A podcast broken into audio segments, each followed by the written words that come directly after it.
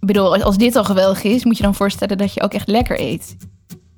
Dit is Smaakmakers. Mijn naam is Segert van der Linden. Leuk dat je luistert. Goed dat je erbij bent. De eerste aflevering van Smaakmakers voor het nieuwe jaar 2021. Ik weet het, het is al een poosje bezig, maar voor nu, voor mij de allereerste aflevering. En het is gelijk een hele leuke. Want ehm, ik ga het hebben over eten onderweg. Iets wat we nou ja, deze tijd niet zo heel veel meer doen. Laten we wel zijn, we eten vooral heel veel thuis. En dan is het wel extra lekker om je te verlekkeren aan verhalen over hoe je met de Orient Express naar Istanbul trok en daar prachtige maaltijden kreeg. Hoe je juist in de berm je bammetjes at en je thermoskannetje koffie leeg dronk. Dat soort verhalen, die staan allemaal in het boek Trek. Het is geschreven door Charlotte Klein en zij zit hier tegenover mij. Welkom aan je eigen keukentafel. Ja, dankjewel. Om zo te beginnen. Ehm, ja, ik begin altijd maar met de vraag waar sommige mensen altijd een beetje huiverig van worden. Kun jij mij eens een mooie culinaire herinnering vertellen? ja, ik zit daar natuurlijk helemaal ehm, vol mee. Ja, dat is meestal zo namelijk, ja. Ja, maar om eh, misschien even om in het, eh, het thema te blijven van mijn boek, vind ik dat wel leuk om te kijken. Wat is nou mijn eigen, mijn lievelingsherinnering over eten op reis? En dat is denk ik, anderhalf jaar geleden ging ik met de trein van eh, Amsterdam naar Sicilië. Helemaal door Italië heen. Ehm, en dat was echt fantastisch. En toen hebben we ook dus in de trein gegeten. En dat is echt heel magisch. Zelfs al was het een heel flauw ontbijtje dat we daar kregen. Een heel hard keizerbroodje met boter die te hard was om te smeren. En dan kreeg je er zo'n uh, plastic uh, mesje, mesje, bij. Die en, waarschijnlijk ook tegelijkertijd als vork moet gebruiken of zo. Ja, precies. Ja. En, en aardbeienjam. Maar dan... Maar ja, we werden dus wakker en we waren opeens in Italië. Terwijl we gingen slapen in, in Oostenrijk. En ja, dat was wel echt magisch. En toen dacht ik, nu snap ik wat ik bedoel, als dit al geweldig is, moet je dan voorstellen dat je ook echt lekker eet in een trein. ja, dat je in zo'n coupé zit en dat er echt serieus eten geserveerd en wordt. En de wereld gaat gewoon aan je voorbij. Uh, ja. ja. ja. dat is te gek zeg. Helemaal naar Sicilië. Dat is, uh, hoe lang doe je erover? Nou, we hebben een, uh, een nachtje ook pauze genomen in Napels om pizza te eten. Dus uiteindelijk was het heel relaxed. Je gaat ook echt met de trein op een boot die dan het stukje water oversteekt. Dus wij dachten, hoe kan dat nou? En ja. Maar dat, dat past, het is een hele grote uh, boot. Ja, dat moet wel, ja. ja, en dan, te gek. Ja, ik had het in het klein ook vorig jaar juni in. Toen gingen we naar Londen met de trein. En het is zo ontspannen. Ja. Ik begrijp niet meer waarom mensen nou een vliegtuig naar Londen pakken. Ik bedoel, nou ja, goed, een, een milieu en zo daar buiten gelaten. Maar het is ja. zo relaxed. Ja, het is heerlijk. Je zit lekker. Je kunt een wandelingetje maken. Je kunt wat, nou, nou ja, wat eten ga je even koffie halen. Ja. ja. Of het goede koffie is. Nou, daar gaan we het niet over hebben. dat is een ander verhaal. Is, is daar het idee voor trek ontstaan? Nee, nee. Um, dat was er al eerder. Um, ik denk, het is alweer ruim twee jaar geleden dat ik dit bedacht. Maar ik heb een lesje gegeven over eten aan boord van VOC-schepen voor uh, kinderen op een kinderkookschool. Dat gingen we. Dat leek me een leuk onderwerp, want die hebben meestal op geschiedenisles wel al iets gehad over de VOC. En die weten wel iets met scheurbuik en dat het allemaal ellende was. Maar het, het dwingt je ook om na te denken van wat, wat kan je meenemen aan boord van een schip? Wat blijft goed? Dus dan heb je het ook over oude conserveermiddelen. Um, dat was heel leuk. En toen kwam daar later ook iets over een trein. Uh, een boek kwam volgens mij uit in het Engels. Mm -hmm.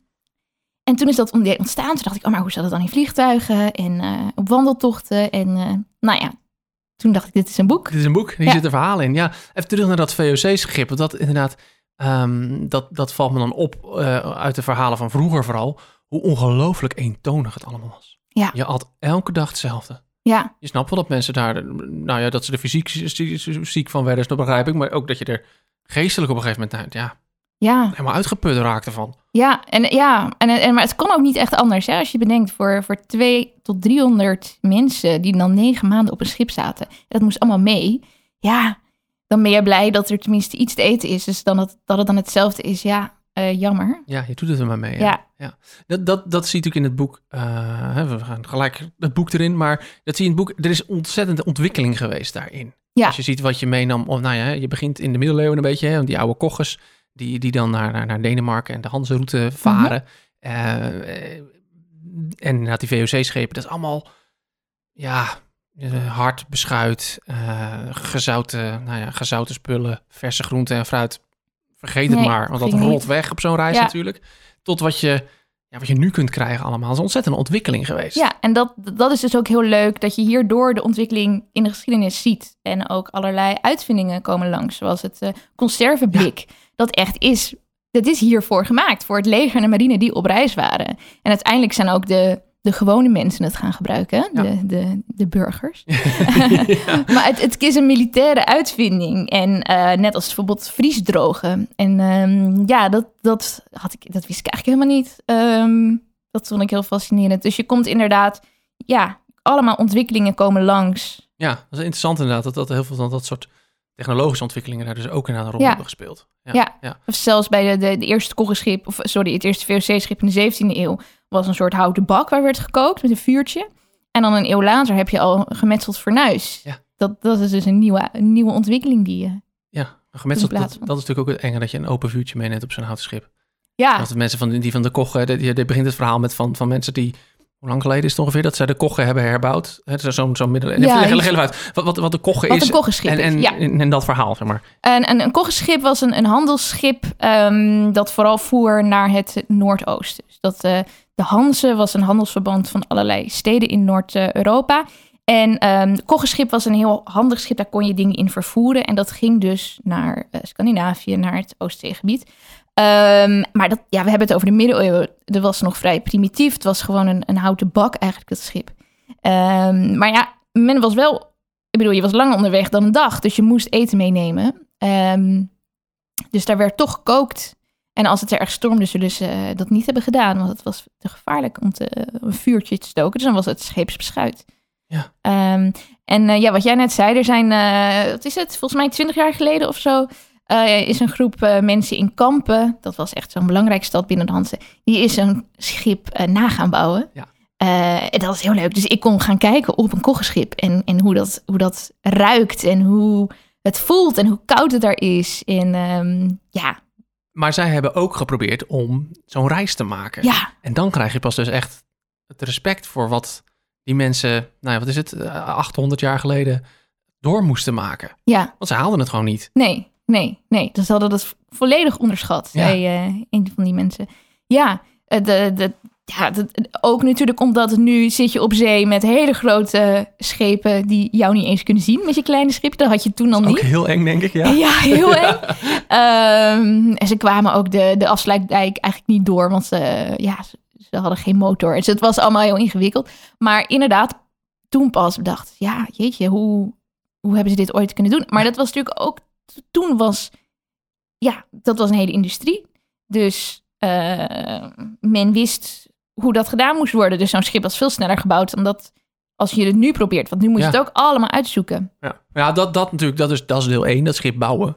Maar zo'n reis maken en dan dus inderdaad, nou ja, je- legt al uit het koken, zoals, zoals dat in, de middeleeuwen deden op zo'n koggen. Daar gingen ze al niet aan beginnen inderdaad, met Nee. zo'n open vuur en zo. Nou, geef ik ze groot gelijk in. Ja. Lijkt me een heel slecht plan.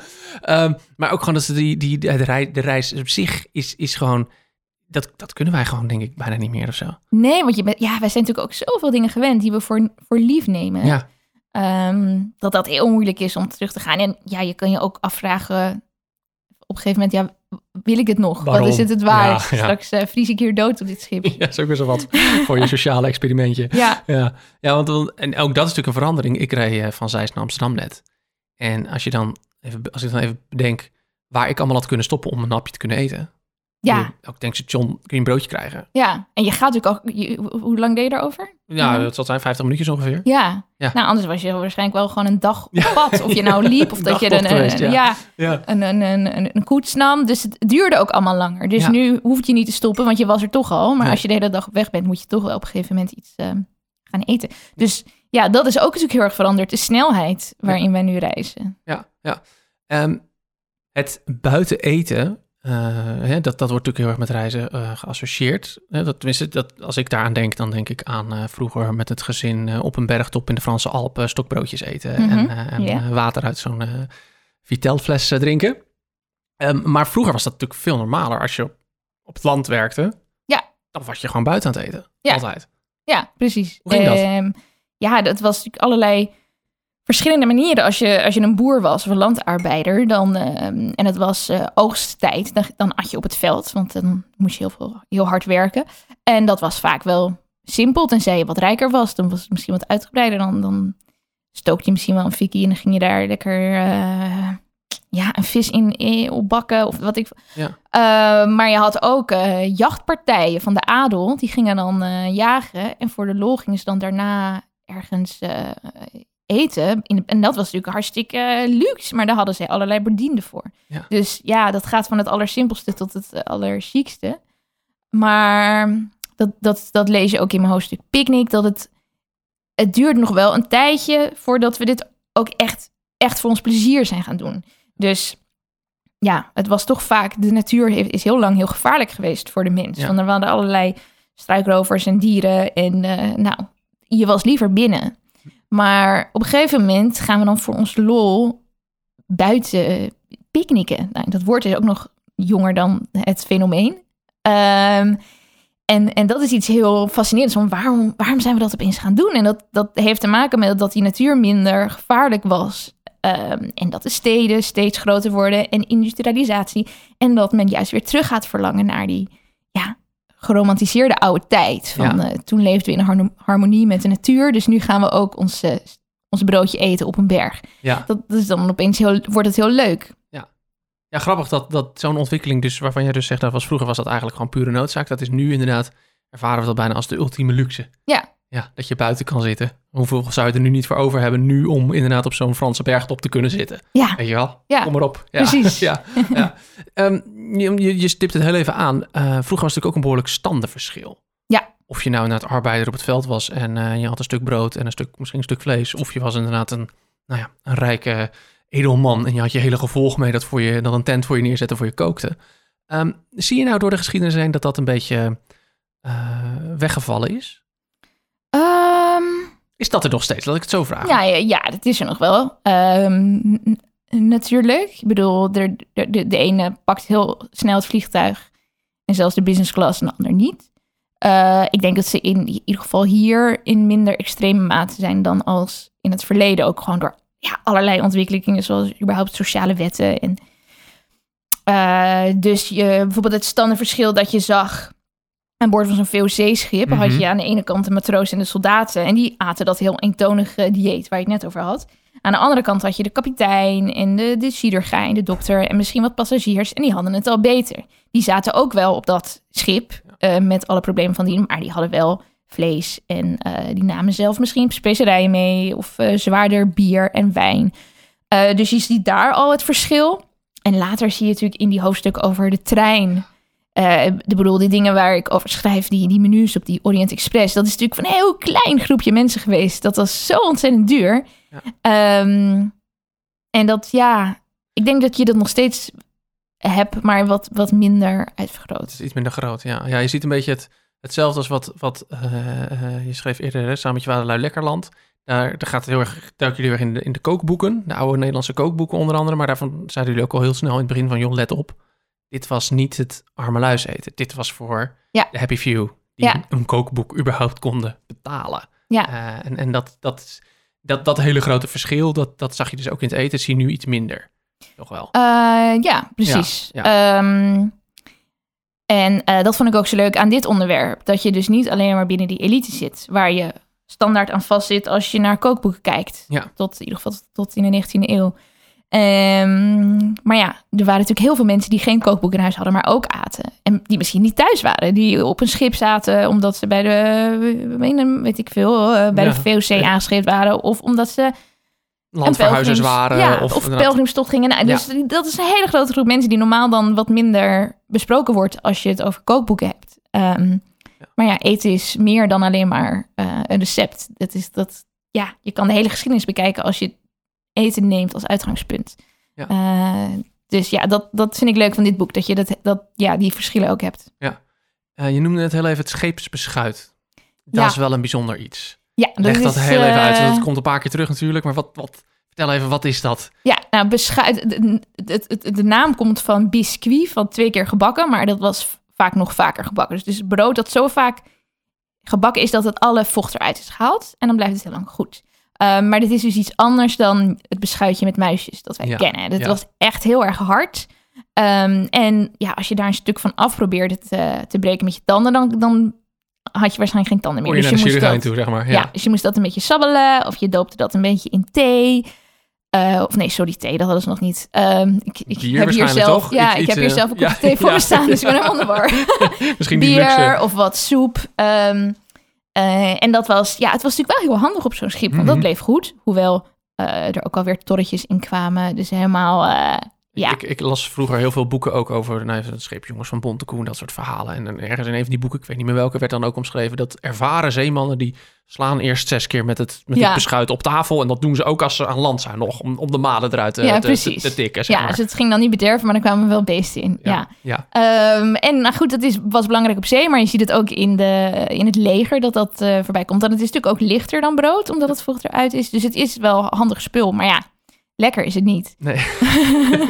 het- ik kreeg nou niet het idee dat ik er zin in had. Sowieso Nee. heel veel van dat soort dingen. Want eh, in, eh, een van de laatste hoofdstukken gaat over eten eh, in het vliegtuig. Of, eh, ja, in het vliegtuig.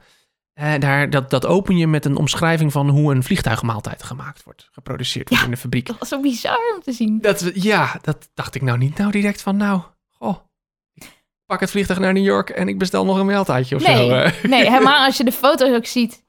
Eh, ja, dat, nou, even om uit te leggen. Dat is een hele grote eh, cateringbedrijf bij Lelystad. En daar maken ze allerlei kant-en-klaar maaltijden. En dat is deels voor de, de medische, voor de ziekenhuizen en zo. En deels voor gevangenissen, maar ook voor vliegtuigmaaltijden. En eh, dat kennen wij natuurlijk allemaal. Dat is zo'n ja, zo'n plateautje dat je voor je krijgt met dan een vakje met een beetje pasta en een broodje. Maar ja, dat wordt natuurlijk in enorme hoeveelheden gemaakt. Dat, ja. Dat snappen we ook wel. eh, Maar daar denk je niet over na als je dat ding voor je ziet. Want dat is dan heel individualistisch. Maar die, in die catering gaat het allemaal in het heel groot. En nou ja, ik ben ook, ken ik niet heel veel fabrieken waar ze kant-en-klaar maaltijden maken voor supermarkten. Daar zal het hetzelfde zijn. Ja, waarschijnlijk Van wel. die ja. enorme ketels waar dan eh, blokjes aardappel in worden gekookt. Of waar de rijst in wordt gekookt. Of een ronddraaiend gevaarte met allemaal ehm, ja, eh, geklutst ei. En dat is dan voor de scrambled eggs voor eh, de business class. ja, de business class. Ja, Ja, en uiteindelijk, ik bedoel, ik heb, ik heb eh, de business class maaltijden geproefd eh, daar. En dat was allemaal heel lekker. Het hoeft ook niet te betekenen dat het niet lekker is als het zo groot is. Maar het, ziet, ja, het is Het ziet- gewoon heel bizar. Het is, ja, het is een beetje dat filmpje van de chicken nuggets hè, van, van. McDonald's. Dat, dat, dat je denkt, laat maar. ja, ja. ja, ja, ja. En toch, en toch. Want dat was ook natuurlijk, dat, dat hoofdstuk is, ik vind dat sowieso leuk, omdat het natuurlijk ook een beetje, gaat ook een beetje in op, op eh, je smaakbeleving. Het Ja. is anders als je in het vliegtuig zit. Hè, en wat kun je dan het, het beste eten? Dat was lekker een maaltijd met flink wat specerijen erin, volgens mij. Ja, dat hebben Ja? ze eh, tien jaar geleden, geloof ik, eh, onderzocht. Ja. Maar al in de jaren zestig deden ze onderzoek van... is het nou zo dat je minder proeft in het vliegtuig? En dat is zo. Door de luchtdruk en de luchtvochtigheid proef je minder. Maar je proeft bijvoorbeeld zout en suiker relatief nog minder. Dus wat ze dan eh cateraars veel deden... is alles gewoon extra zout en zoet maken. En daarom zijn gezouten pinda's ook eh, geliefd aan Ja. boord. En, eh, en Oh, is iedereen de aan het ja. tomatensap. Je Terwijl ze krijgt, ja, je krijgt allemaal die zoute pindaatjes. Ja. Zo'n zakje. Ja. Ja, precies. Ja. Ehm, en eh, toen is tien jaar geleden heeft een Duitse cateraar ontdekt dat bepaalde specerijen juist heel goed overeind blijven in de lucht. Dus eigenlijk zouden we allemaal Indiaanse curry's moeten eten. Maar dat is cultureel gezien dan weer te ingewikkeld. Dus dat, dat wil bijvoorbeeld de, de, ja, dat willen ze in Amerika dan niet. Ehm terwijl ik denk, nou, lijkt me een goed idee. eh, if you're listening. Ja. Ik- Nou, ik, Ik moet zeggen, mijn lekkerste vliegtuigmaaltijd was de, de Hindoe vegetarian meal. Dat ik eh, bij de KLM een keer Oké. aanklikte. Ja. Eh, dat was heel lekker. Oh, nou. Ja, dus. Nee, nou klinkt Het kan net, wel. nou klinkt net alsof ik elke, elke, elk jaar wel zo... Maar ik, zoveel maaltijden in het vliegtuig heb ik nog niet op. Dus dat Nee. hier naar Amerika of zo. Dat, dat was, nou ja, was de beleving van in een vliegtuig eten. Is, eh, dat is weer hetzelfde wat jij met die trein zegt. Zo'n beleving is dat dan ook weer. Dat je denkt, ja, toch? je, je zit natuurlijk compleet opgepropt in zo'n, in zo'n dingetje. En je hebt zo'n plastic tafeltje voor je neus. En er wordt zo'n plateautje opgezet. En dan, dan zit je daar zo een beetje in elkaar gepropt te eten. Maar het is... Ja, Het hoort er wel. je zit in het vliegtuig, hè? Je ja. eet. Ja. Anthony Bourdain die had eh, gezegd van je moet nooit in het vliegtuig eten. Je moet gewoon wachten. En als je dan eh, ergens op het vliegveld komt, dan, eh, dan kan je beter daar eten. Maar ik ben daar te nieuwsgierig voor. Ik wil dan weten, helemaal als ik met een, met een andere maatschappij, eh, weet, ik, weet ik ben een keer met Service Airlines, ik weet niet hoe ze heten. Ja, dan ben ik gewoon nieuwsgierig van wat serveren zij dan? Want dat zegt ook best wel veel. ja. Hè? Dus ja, ik doe het dan toch. En dan eh, is het soms een teleurstelling, maar dan heb je toch wel weer een... eh, Ja, maar het is dan net wat jij helemaal begin met die trein zegt. Het is een beetje die beleving. Ja. Je, je zit in zo'n vliegtuig en dan eet je daar. En dat is, je- ja, is, het, is, het is meer een, het, het, het gevoel dan de, Ja, dan, dan de maaltijd zelf. ja en ook een, een onderbreking. En daar, eh, ja... Dat Daarom ook heb je, fijn. Ja. Ja, daarmee krijg je ook wel zo'n menukaartje. En dan ben je ook weer even bezig. Eh, ja. Wat ik nog nooit een menukaartje heb gehad. Nee? Denk ik. Ah. Nee. Ja, het is dan niet dat je, meestal niet dat je kan kiezen, maar dat je wel ziet wat er gaat komen. Ja, dat zie ja, ik, ik, maar ik moet, ik moet zeggen, ik, ik heb ook nog niet zo heel vaak zo'n echt zo'n verre vlucht gemaakt. Ook in Amerika, in Kenia. En dan, dan heb je wel, kun je natuurlijk wel op je schermpje zien, zeg maar, van, van op je, op je in, eh, entertainment system kun je dan zien wat je eet. ongeveer. Dat was het. Oh. Zover was het. Echt zo'n kaartje. Dat, eh, Oh ja, oh ja ik, die luxe had ik weer nog wel. Hm. hm, nou goed, andere keer. Hey, ehm, eh, compleet andere vraag. Zijn er dingen geweest, geweest die je tegengekomen bent waar je echt compleet door verrast bent? Eh, nou, ik heb echt ontzettend veel geleerd, omdat ik, eh, ja, een heleboel onderwerpen wist ik nog niet zoveel van. De militaire geschiedenis, maritieme geschiedenis. Dus ik heb sowieso heel veel eh, geleerd. En ook wel, wat misschien de grootste verrassing was, dat, ehm, nou, wat een constante is, is de, de beperkingen die je hebt als je wil eten op reis. En of Ja. dat nou is omdat je op, op zee zit of omdat je loopt naar eh, Spanje voor een pelgrimstocht en je kan niet veel meedragen. Je hebt een beperking van hoe kom ik aan mijn eten en hoe maak ik dat klaar. En dat er toch door de tijd zoveel oplossingen daarvoor zijn bedacht. Ja. Van, eh, nou kom ik weer op het VOC-schip waar ook heel veel zoet water nodig was. Want nou ja, zowel om te drinken als om in te koken en om je bonen in te weken en allemaal. Nou, dat is, ja, het kost natuurlijk heel veel plek om allemaal zoet water te gaan meenemen. En dat blijft ook niet goed in die houten tonnen. Uh, maar al in de 17e eeuw was er een, uh, een uitvinding voor een destilleermachine, zodat ze zoutwater konden destilleren naar zoetwater. Hebben ze uiteindelijk niet gebruikt, omdat het te veel brandhout nodig had. maar het was Moet je ook wel weer al- meenemen, ja. ja, Ja. precies. Maar het was, het was er wel al. Ja. Uh, dus van dat tot, tot in, ehm, nou ja, de alle, alle rekjes en relinkjes in een treinkeukentje, zodat de pannen niet verschuiven. Ehm, ja, en, en alles daartussenin. Ja, het, is, het, is, het, zegt ook wel veel over de vindingrijkheid Ja, die mensen hebben op zo'n moment. ja. Ja, ja. En, en ehm, even kijken hoor, want ik had het even opgeschreven. Wat was dat ook alweer? Oh ja, Ehm, daar kwam ik nog niet helemaal uit. Maar je beschrijft op een gegeven moment... je hebt, dat, eh, je hebt zo'n voedselpakket van Defensie gekregen. ja. Om, om te proberen. Nou goed, hoe het smaakt en zo. Dat, dat laat ik Ik midden. heb er nog één boven. Wil je proeven? Ja? Nou, ik kook zelf al vanavond. ja, ik ben, Eh, niet, ik ben niet heel enthousiast erover. Hè? Maar, Nee, nee. nee, nee, nee. Maar wat ik nog, waar ik nog niet helemaal uitkwam... er zat een soort brandertje bij of zo. Ja, nee. Oké. Wat is dat? Eh, dit is geen brandertje. Het is. ehm, eh, dit is een 24 pakket. Dus het is voor soldaten die, die op expeditie zijn en die niet in de buurt zijn van een, een keuken van in een kamp. Ja. Dus die moeten zichzelf redden met dat pakket dat ze dan meedragen. En wat, ehm, wat men aan een aantal decennia geleden nog meekreeg en in de andere landen nog steeds, is een, een klein brandertje, inderdaad, op soort blokjes. Dus dan hoef je niet allemaal... nou, ja, dat gaat heel makkelijk aan.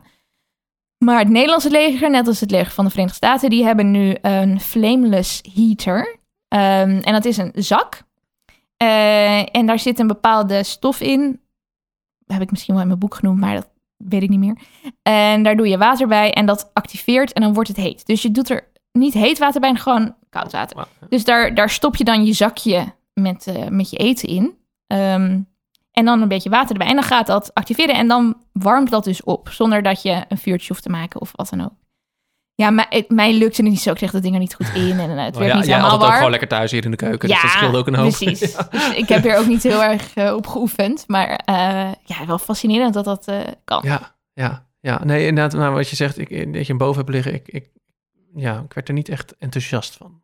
Nee, was het ook heel veel, het was ook heel veel, toch? Volgens mij. heel veel. Maar ja, Ja, goed, maar het is Ja, beweging. iemand die de hele dag op touw is. En dat, je hebt ook verschillende pakketten qua of je ergens in een warm land zit of ergens op een koude berg. Dat maakt natuurlijk ook uit. Ja. Ze zijn de hele tijd op pad. Het zijn ook, nou ja, in ieder geval, jij bent wel lang, maar grotere ja, ja, groter, ja, ook groter Eh, en, en mannen. Dus het is ja. echt voor een, voor een grote gespierde man eh, gemaakt. Die Ja. heel veel eh, calorieën verbrandt. Dus ja, zat ik hier lekker eh, aan de keukentafel. Dat, dat was natuurlijk veel te veel voor mij. Eh, maar ja, en het is echt heel erg... Ja, je- het gaat om, om snelle calorieën en, ehm, en vertrouwde smaken. Je gaat niet iets... eh, ja, je, eet nieuw- het, je eet het niet om, om de culinaire ontdekking. Nee. Je eet het gewoon omdat je even brandstof nodig hebt. Precies, en het is allemaal al zwaar genoeg. Dus het moet ook wel een beetje vertrouwd zijn. En, Ja. en, en, en, en smaken die niet te moeilijk zijn. En eh, het, moet heel, het moet heel lang goed blijven onder allerlei verschillende omstandigheden. Dus het is ook heel moeilijk om dit... ehm, Ja, om Goed het te doen. maken. Ja, dat begrijp Ja. ik ook. Ja, het heeft, heeft andere eisen dan het eten dat jij en ik thuis maken. ja, Dat Ja. het, ja. ja. Hoewel ik wel weer grappig vond dat in het boek... eh, eh, je praat met, met, met, met een dame die hiervoor verantwoordelijk is... voor Defensie. En, en zij, jullie hebben het volgens mij over... Ging het over een hamburger?